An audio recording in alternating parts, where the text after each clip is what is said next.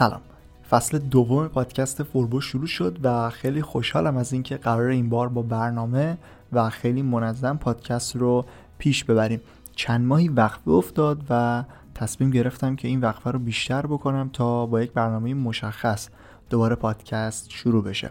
فصل اول فوربو خیلی در هم بود، جدا از اینکه کیفیت قابل قبولی نداشت، مخصوصا توی قسمت‌های اول کلاً بی برنامه بود، هم از لحاظ محتوا و هم از لحاظ زمان انتشارش. یه جورایی میتونم بگم تست و آزمایش بود بیشتر. اما حالا قراره تو فصل دوم تغییراتی رو داشته باشیم که کیفیت پادکست رو بالاتر ببره. اول از همه باید بگم که فصل دوم هدف مشخصی داره و قراره داخل ده قسمت به موضوع راه‌اندازی کسب و کار اینترنتی بپردازیم. از همون اول شروع میکنیم، یعنی از اولین قدم ها تا اون جایی که بشه گفت الان کسب و کار ما شکل گرفته. حالا در ادامه و در آینده فصل‌های بعدی رو هم به همین شکل با هدف‌های مشخص آماده می‌کنیم. قبل از اینکه بگم در این قسمت قراره به چه موضوعی بپردازیم، باید تشکر بکنم از شما شنوندگان پادکست. من فکر می‌کردم با این وقفه‌هایی که بین قسمت‌ها میفته مخاطبین کم میشن و دیگه دنبال نمی‌کنن پادکست رو، اما اینطوری نشد و شنونده‌ها روز به روز بیشتر هم شدن. به هر حال میخواستم تشکر بکنم، مرسی، و خیلی خوشحال میشم اگر به دوستانتون یا کسایی که فکر میکنین این پادکست به دردشون میخوره پادکست رو معرفی بکنید. داخل چند تا پادکست هم من شنیده بودم که نمیگن برید معرفی بکنید، میگن واسه شون نصب بکنید اپلیکیشن پادکست رو، اونطوری بهشون معرفی بکنید پادکست ها رو. شما اگه فکر میکنید روش خوبیه انجام بدید.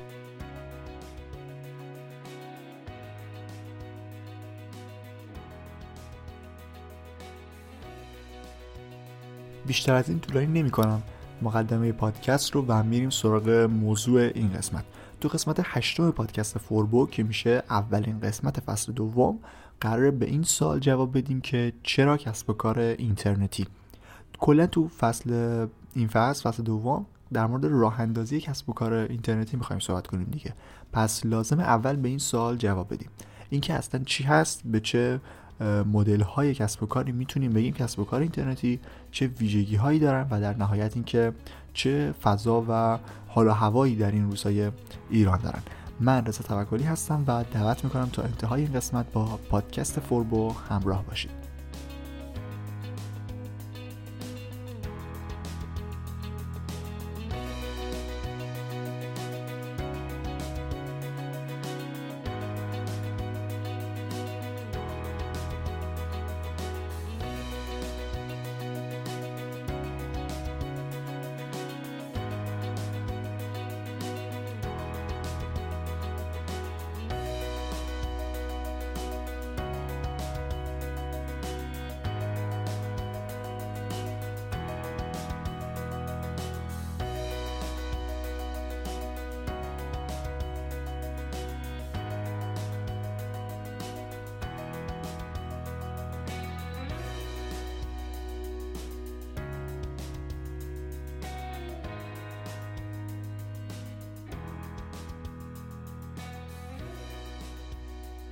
کسب و کار اینترنتی چیه؟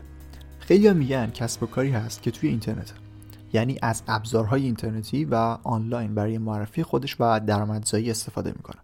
درسته، اما خیلی کلیه. رویکرد ما در پادکست فوربو و هم سایت فوربو که تو حوزه دیجیتال مارکتینگ فعالیت میکنیم، نوعی از کسب و کار اینترنتیه که یه اعتباری برای اون صاحب کسب و کار داره، یعنی یه جورایی به رسمیت شناخته میشه، هم توسط یه سری سایت‌ها و سازمان‌های بین‌المللی و هم توسط سازمان‌های دولتی و یک سری مراکز داخل کشور. خیلی مشخص باید بگم که کسب و کار اینترنتی باید بر بستر وبسایت باشه. یک سایت اینترنتی میتونه میزبان یک کسب و کار اینترنتی باشه، نه یک رسانه اجتماعی. همینجا بحث رسانه اجتماعی باز می‌کنیم و لازمه توضیحاتی در موردش داده بشه. وقتی میگی فروش آنلاین، یعنی یک کالایی قراره به صورت آنلاین یا اینترنتی فروخته بشه. اینکه داخل یک رسانه اجتماعی مثل اینستاگرام بیایم محصول قرار بدیم و توضیحاتش رو بنویسیم و بگیم که برای خرید مثلا دایرکت پیام بدید یا شماره تلفن بذاریم، اینا اون معنای فروش آنلاین رو خراب میکنه. یعنی یه مدل پیشرفته‌تر از همون فروش عادی تو بازارن، فقط شکلشون عوض شده. چون برای ثبت سفارش باید یکی اونجا باشه، یعنی یک شخصی در نظر گرفته بشه که سالها جواب بده و سفارشو بگیره. در ظاهر درسته که همه اینا داخل اینترنته، اما به کسی که پیج اینستاگرامو داره و حتی فروش هم داره نمیتونیم بگیم که اون شخص کسب و کار اینترنتی داره، چون اولا اعتباری نداره. یعنی آمار صفحه‌اش، حالا جز اکانت‌های بیزینس اینستاگرام و بخش اینسایتش که ثبت میشه، جای دیگه این آمار آمار و اطلاعات فروش ثبت نمیشه. سفارش‌ها مشخص نیستن، هیچ سازمان و نهادی نمیتونه بهش مجوز بده که آره شما یک کسب و کار آنلاین هستید و اینجور چیزا. حتی ممکنه توسط همون سازمان‌ها بعداً اون رسانه اجتماعی فیلتر بشه، چون شما دارید روی فضایی فعالیت میکنید که اختیار همه چیش دست شما نیست. یک سری میان کارهای خلافی انجام میدن و ضررش رو شما هم میبینید. اما توی سایت همه چی دست خودتونه، رفتار افراد دیگه روش تأثیری نداره. و از همه مهمتر، شما داخل سایت به معنای واقعی آنلاین سفارش میگیرید، یعنی سیستمی دارید که کاربر میتونه بیاد محصولات رو ببینه، انتخاب بکنه، تصمیم بگیره، سفارش رو ثبت بکنه و باز از همه اینا مهمتر آنلاین هزینه رو پرداخت کنه. این خیلی مهمه. حالا بیایید دوباره رو همون اینستاگرام یا تلگرام، حتی که یک پیام رسانه، به شکل خیلی نامنظم و غیر دسته‌بندی شده یک سری محصولات رو بر لیست بکنید. کسی میاد میبینه، بعد کلی بگره تا چیزی که میخواد پیدا بکنه، در حالی که تو سایت شما میتونید محصولات رو دسته‌بندی شده با فیلترهای مشخص قرار بدید. مثلا اگر تو کار پوشاک هستید، یک دسته‌بندی شما میتونه شلوار جین باشه و فیلترهای مختلفی رو مثل مدل راسته، جذب یا رنگ‌های مختلفی رو میتونید واسهش انتخاب بکنید و اعمال بکنید. اینطوری کاربر خیلی سریع و راحت میتونه اون چیزی که میخواد رو پیدا بکنه. حالا مرحله بعد در نظر بگیریم. تو رسانه اجتماعی معمولا افراد کلی سال از شما میپرسن بپرسن که چه چیزی به دردشون میخوره، این چیزی که میخوام بخرن خوبه یا نه، از این جور سالا. تو سایت میتونید ریز توضیحات محصول خیلی مرتب و منظم قرار بدید، بخش سوالات متداول میتونید داشته باشید. همه این کارا کار کاربر رو راحت میکنه و در نظرم داشته باشید که شما یک بار این کارا رو انجام میدید، اما کلی کاربر میتونه ازش استفاده بکنه. بعد حالا اون کاربر تصمیم به خرید میگیره، باید از شما شماره کارت بگیره و باید به شکل خیلی سنتی شماره کارت شما رو وارد بکنه، واسهتون پول بریزه، بعد پیام بده که انجام شد، بعد شما چک بکنید و تا سفارشش بالاخره ثبت بشه خیلی زمان بره. اما بیایید تفاوتش رو داخل سایت ببینید. بعد از انتخاب کالا توسط کاربر، محصول توی سبد خریدش قرار میگیره. خیلی شیک و تمیز میتونه روی پرداخت بزنه، درگاه پرداخت بانک میاد، توی یک دقیقه اطلاعاتش رو وارد میکنه و سفارش ثبت میشه. و بعد شما به عنوان صاحب کسب و کار متوجه میشید که در پنلتون سفارش جدید ثبت شده و بعد از اون سفارش رو پردازش میکنید. خیلی روندها کوتاه میشن داخل سایت. الان در مورد تفاوت تکنیکی این دوتا صحبت کردیم، اینکه چقدر داشتن یک فروشگاه اینترنتی، سایت فروشگاهی میتونه راحت باشه، هم برای شما به عنوان صاحب کسب و کار و هم برای مشتری. اما حالا میخوایم در مورد اعتماد صحبت کنیم. قبل از اینکه بحث اعتماد رو شروع بکنیم، یک نکته دیگه من اضافه بکنم. کسی که داخل فروشگاه اینترنتی شما میاد ثبت نام میکنه، یک پنل کاربری در اختیارش قرار داده میشه که اونجا میتونه اطلاعات خودش رو ببینه و ادیت بکنه، مثل شماره تلفن، آدرس، کد پستی و اینجور چیزا. و اگر هم مشتری شما بشه، یعنی خریدش رو ادامه بده، میتونه لیست کامل سفارشاتش و چیزایی که از سایت شما خریده رو کامل مشاهده بکنه. خب برگردیم سراغ اعتماد. اول این بخش گفتم که داشتن یک سایت یعنی اینکه اون سایت به رسمیت میتونه شناخته بشه. یعنی الان بخش‌ها و سازمان‌های دولتی هستن که شما میتونید سایت رو اونجا ثبت بکنید و گواهی‌های مختلفی رو ازشون بگیرید. اولین گواهی گواهی ساماندهی وزارت فرهنگ و ارشاد که برای همه سایت‌ها این حکم داره که اون فرد فرد حقیقی یا حقوقی که داره سایت رو میچرخونه، یه جورایی اینطوری باید بگیم که احراز هویت شده. همین مورد ساده میتونید که نمادش رو راحت بگیرید، به کاربری سایت شما این اطمینان میده که اون صاحب کسب و کار یه جایی بالاخره اطلاعاتش اطلاعاتش ثبت شده و میشه بهش اعتماد کرد. تو فروشگاه هم یه گواهی دیگه داریم به نام نماد الکترونیک یا این نماد. این گواهی مختص خود فروشگاه هست. وقتی این گواهی رو داشته باشید، کاربر خیلی راحت میتونه به شما اطمینان پیدا بکنه که محصولی که خریداری میکنه رو صحیح و سالم به دستش میرسونید.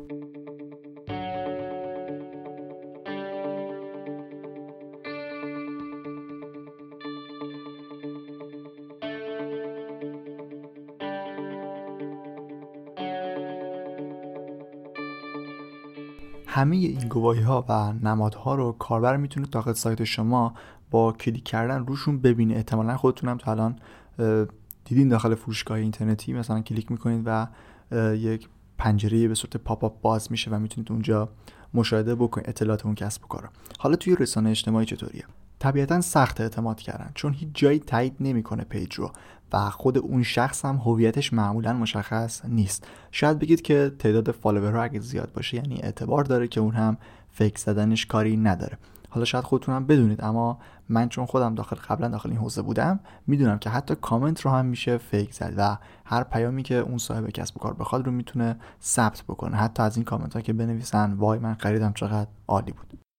حالا با اینکه الان دارم در مورد اهمیت سایت و داشتن کسب و کار اینترنتی واقعی صحبت میکنم، اما تو پرانتز بعد بگم که میدونم پیج ها عکس سفارش ارسالیشون رو قرار میدن یا از مشتریا میخوان که با اون محصول عکس بگیرن و بفرستن، اینطوری میشه اعتماد جلب کرد، درسته. اما موضوعی که داریم در موردش صحبت میکنیم اینه که یه جور اعتماد رسمی و قانونیه که فقط داخل کسب و کار اینترنتی واقعی و بر بستر یک وبسایت میتونه ایجاد بشه، نه یک رسانه اجتماعی. خب تا اینجا در مورد تفاوت داشتن سایت و پیاده کردن کسب و کار اینترنتی روی اون و تفاوتش با یک صفحه اینستاگرام یا حالا به صورت کلی‌تر هر جایی بجز سایت خوب گفتیم. یه نکته دیگه هم میخوام اضافه بکنم. توی تغییرات جدید و اساسی اینستاگرام یه ویژگی فروشگاهی هم به اکانت‌های بیزینس اضافه شد. امکان خیلی خوبیه چون ثبت سفارش رو انجام میده. اما باید توجه کرد که بیس این سیستم چیه؟ خود اینستاگرامه؟ نه. شما دوباره باید سایت داشته باشید. برای سایتتون صفحه فیسبوک بسازید، بعد بیایید فیسبوک داخل فیسبوک محصولاتتون رو وارد بکنید، بعد لینک کنید فیسبوکتون رو به اینستاگرام و تگ خرید رو روی عکساتون قرار بدید. بعدم میخوام بگم که پایه و اساس این سیستم هم یک سایت اینترنتی، نه خود اینستاگرام. الان توی این بخش که با تفاوت کسب و کار اینترنتی بر پایه سایت و رسانه اجتماعی آشنا شدیم، میخوایم در مورد ویژگی‌های خود سایت صحبت کنیم، نه ویژگی‌های فنیش. در مورد ویژگی‌هایی که به ما کمک می‌کنه اهمیت داشتن یک کسب و کار اینترنتی روی وبسایت رو بهتر درک کنیم.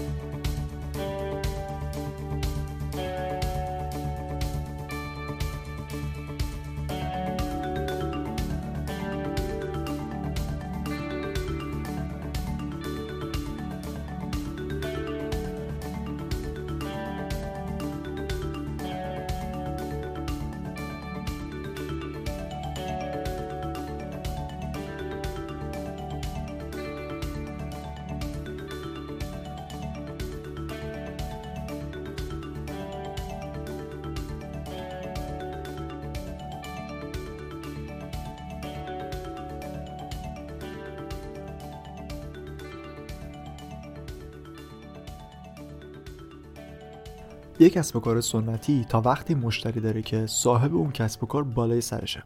منظورم اینه که باید هر روز با مشتری‌ها در تعامل باشه. توی سایت اینطوری نیست. یک سری سایت‌ها باید در ابتدا انجام بشن و بعد بقیه کارها به صورت اتوماتیک یا خودکار انجام میشن. مثل همون فرآیند ثبت سفارش که توی بخش قبل اشاره کردیم. یعنی دیگه کسی برای انتخاب و خرید و پرداخت کاری به شخص شما نداره. اصلا میتونه نصف شب این فرآیند طی بشه. یا یه مثال میزنن همه، میگن که شما داخل کسب و کار اینترنتی و این چیزها میتونید تو سفر هم درآمد داشته باشید، هر جایی که باشید میتونید درآمدتون داشته باشید چون تعطیلی نداره و همیشه در دسترسه. البته این بیشتر برای کسب و کارهایی جواب میده که کالای غیر فیزیکی دارن، مثل دوره‌های آموزشی و اینجور چیزا. به هر حال تعامل کمتری دارید و این به شما اجازه میده که وقت بیشتری رو برای مدیریت کسب و کار و فکر و برنامه‌ریزی داشته باشید. یکی از ویژگی‌های منحصر به فرد داشتن کسب و کار اینترنتی بحث مقیاس پذیری یا اسکیلبل بودن اونه. فقط اولش اینو بگم که منظورم توی یک حوزه کاری یکسان نیست، اما اگر کارشون یکسان هم باشه، باز این تعریف رو میشه واسش داشت که اشاره میکنم. خب فرض کنید یک رستوران میخواد درآمد ماهیانش رو دو برابر کنه. رستوران یک کسب و کار سنتی به حساب میاد و مقیاس پذیر نیست. چرا؟ چون الان هر چقدر که درآمد داره بالاخره داره به یک سری افرادی که میان اونجا سرویس میده. یعنی اگه میخواد درآمدش دو برابر بشه، باید فضای کارش هم دو برابر بشه. طبیعتا نیروی کارش هم باید دو برابر بشه و مواد غذایی هم به همین صورت. اما تو کسب و کار اینترنتی شما میتونید با یک سری تکنیک‌های خیلی ساده درآمد رو نه تنها دو برابر بلکه چندین برابر کنید. مثلا فرض کنید یک سایت آموزش آنلاین هست که چند تا دوره آموزشی داره و درآمدش هم از همون است. اگر این بخواد درآمدش رو دو برابر کنه، لازم نیست بیاد ابعاد سایتش رو مثلا دو برابر کنه، فضای سایتش رو دو برابر کنه یا به همون تعداد دوره آموزشی درست بکنه. میتونه یک دسته‌بندی جدید بزنه و یک اصلا محصول متفاوت بفروشه. میتونه تبلیغ بکنه و مشتری جدید بگیره. میتونه اس ای او سایتش رو بهتر کنه، تو گوگل میاد رتبه اول و فروشش دوباره چند برابر میشه. ایمیل مارکتینگ که هدفمند میتونه انجام بده، باز فروش ایجاد میکنه. تولید محتوا رو میتونه حرفه‌ای دنبال بکنه و بازاریابی محتوا بلد باشه و باز فروشش بالا میره. تو کسب و کار اینترنتی با کلی کار کوچیک میشه فروش رو چند برابر کرد. اما خب این کارا رو نمیشه توی کسب و کارهای سنتی انجام داد. الان این چیزی که گفتم توی دو تا کسب و کار کاملا متفاوت از هم بود. اما مثال‌های زیادی هم میشه واسه کسب و کارهای مشابه تو فضای آنلاین و بازار سنتی زد. مثلا یک فروشنده موبایل در روز شاید صد نفر یا پانصد نفر رو ببینه، یعنی صد تا پانصد نفر بیان داخل مغازش و مراجعه کنند. اما داخل اینترنت این تعداد خیلی بیشتره. حالا در بخش بعد در مورد بازار کسب و کار تو ایران چند تا آمار میدم، اما در اینترنت همین مقدار صد تا پانصد میتونه بازدیدش داخل یک ساعت باشه، نه بازدیدش در کل روز. و طبیعتاً هرچی این تعداد بیشتر باشه، احتمال خرید هم میره بالاتر. شما اگر یک سایت اینترنتی فروش موبایل داشته باشید، میتونید علاوه بر خود موبایل کلی مقاله آموزشی مفیدم در مورد موبایل منتشر کنید. هر کدوم این مقاله میتونه واسه شما کلی مشتری بیاره.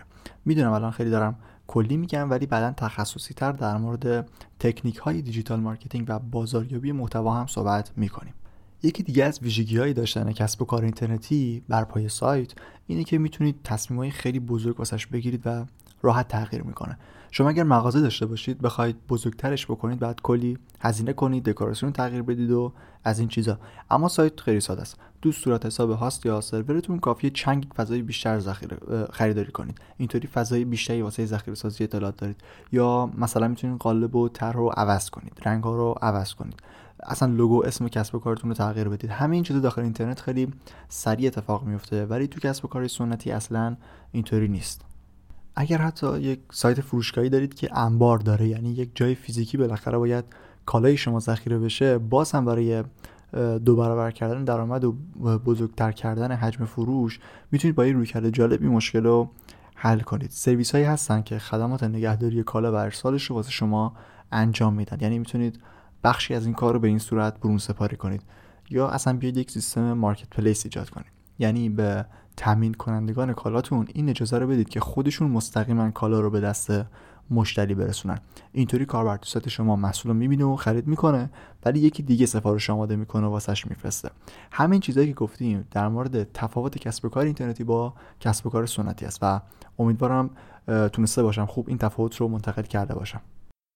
قبل از اینکه بریم سراغ بخش بعدی، تا اینجا یک جمع‌بندی داشته باشیم.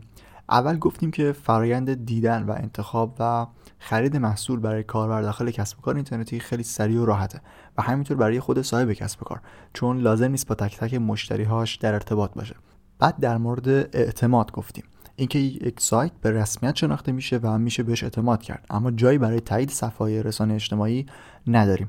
در ادامه از مقیاس پذیری گفتیم، اینکه میشه کسب و کار اینترنتی رو خیلی سریع بزرگ کرد، فروش رو بالا برد و در آخر هم به این مورد اشاره کردیم که توی سایت میشه خیلی سریع و کم هزینه تغییرات زیادی رو اعمال کرد. حالا که در مورد تفاوت‌های کسب و کار سنتی و اینترنتی و ویژگی‌های داشتن یک سایت گفتیم، بریم سراغ بازار امروز کسب و کارهای اینترنتی داخل ایران.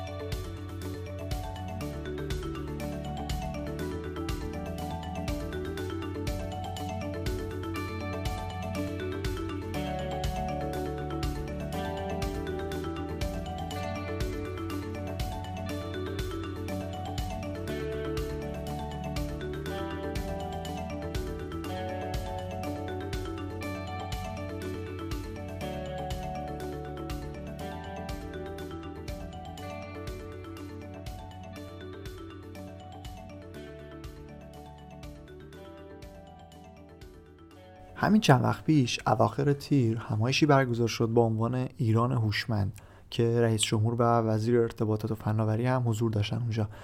مدیر عامل اسنپ آقای ژوبین علاقه‌بند اطلاعاتی رو در مورد کاربرای اینترنت دادن که جدیدترین آمار اطلاعات برای کاربری آنلاین هست و منم از همین منبع میخوام استفاده کنم الان.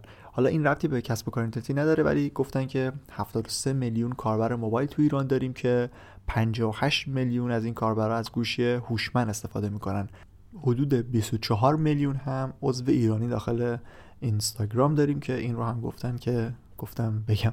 حالا چیزی که من میخواستم از این آمار اینه، تعداد کل کاربرای ایرانی اینترنت شصت و سه میلیونه که عدد خیلی زیادی است. برای بزرگ بودن بازار همین عدد به نظرم کافیه. فضای خیلی خوبی هست، در اصل بازار فضای خیلی خوب و بزرگی داره و اینکه هر روز به تعداد افرادی که تو ایران به اینترنت متصل میشن داره اضافه میشه و اینا هر کدومشون میتونن یک مشتری جدید تو فضای کسب و کار اینترنتی ایران باشن. وقتی کاربر جدید هر روز به اینترنت اضافه بشه یعنی یک مشتری احتمالی اضافه شده، یعنی بازار داره بزرگ میشه. بازار که داره بزرگ میشه یعنی فضای کار هم برای افراد بیشتر میشه و طبیعتاً فرصت درآمدزایی هم بیشتر میشه. شما فرض کنین هر روز افرادی دارن به اینترنت اضافه میشن که احتمال داره مشتری شما باشن. تو این بازار بزرگ بالای شصت میلیون کاربر فقط دو سه تا کسب و کار نیستن که میتونن خدمات بدن، کلی فضا برای همه مدل کسب و کار هست که وارد اینترنت بشه.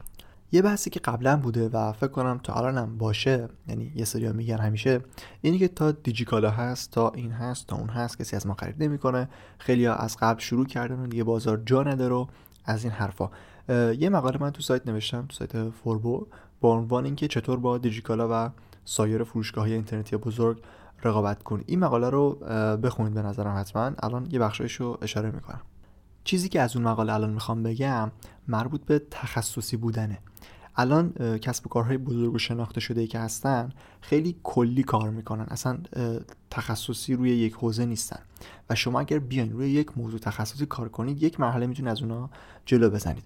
یه مثال هم هست، سایت دیجیکالا تو دسته‌بندی و فیلترهایی که داره برای دسته‌بندی‌ها واسه فروش لباس اصلا فضای خوبی نداشت و سایت‌های دیگه تخصصی لباس اومدن و بازار آنلاین این حوزه رو گرفتن. دیجیکالا هم واسه اینکه بتونه فروش آنلاین رو داشته باشه، فروش آنلاین لباس رو داشته باشه، اصلا اومد یک سایت دیگه راه انداخت، دیجی استایل، و اونجا تخصصی کار پوشاک رو انجام داد.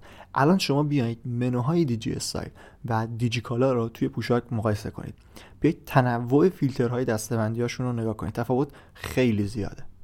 فکر کنم تو همون مقاله سایت یا یکی دیگه بود یه مثال زده بودم، گفتم اگه شما توی شهر میخواین عینک بخرید میرید به یه فروشگاه بزرگی که همه چی داره و عینک، یا میرید یک عینک فروشی.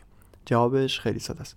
تو اینترنت هم به همین صورته. شما با راه اندازی کسب و کارهای تخصصی خیلی ساده تر از اون چیزی که فکر میکنید میتونید بازار رو از کسب و کارهای بزرگ دیگه بگیرید.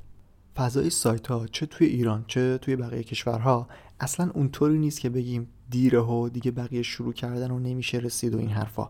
همیشه برای شروع که وقت است و بازار هم فضای خوبی داره و کاربر زیاد است. و اینکه ما تو ایران حدود ده هزار تا سایت فعال داریم که تازه خیلیاشون هم خوب و جدی کار نمیکنن و این برای یک بازاری که شصت و سه میلیون کاربر اینترنت داره خیلی کمه. اگر شما دقیقاً مثل نمونه‌هایی که الان تو اینترنت هست بیاید و مدل کسب و کارشون رو کپی بکنید طبیعتاً نتیجه نمیگیرید، اما با همین موضوع تخصصی کار کردن که گفتم خیلی کارا میشه کرد. تو این قسمت و توی این بخش همینقدر کافیه. دو قسمت بعدی پادکست در خصوص انتخاب حوزه فعالیت و پیدا کردن و شکل گیری ایده کسب و کار کامل صحبت می‌کنیم، اما در این قسمت به انتها رسیدیم.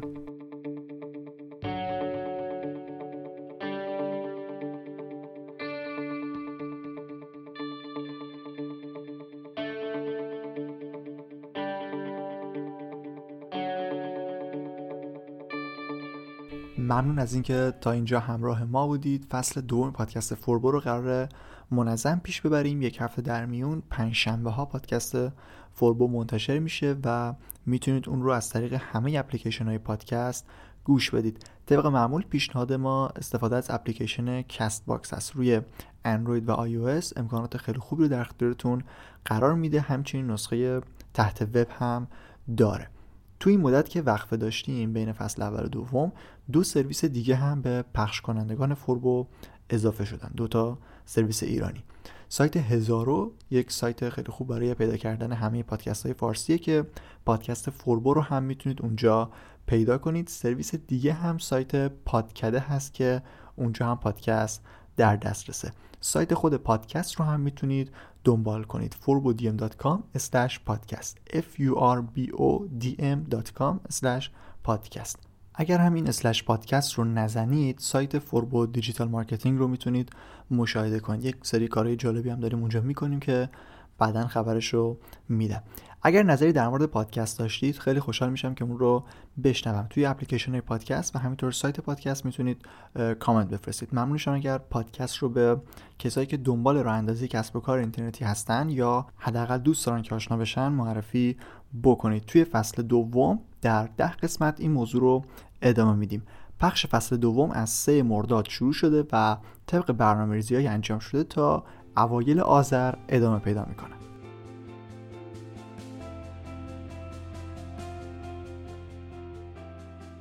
من رضا توکلی این قسمت پادکست فوربو رو هفته آخر تیر نود و هشت ضبط کردم. ممنون از همراهی شما.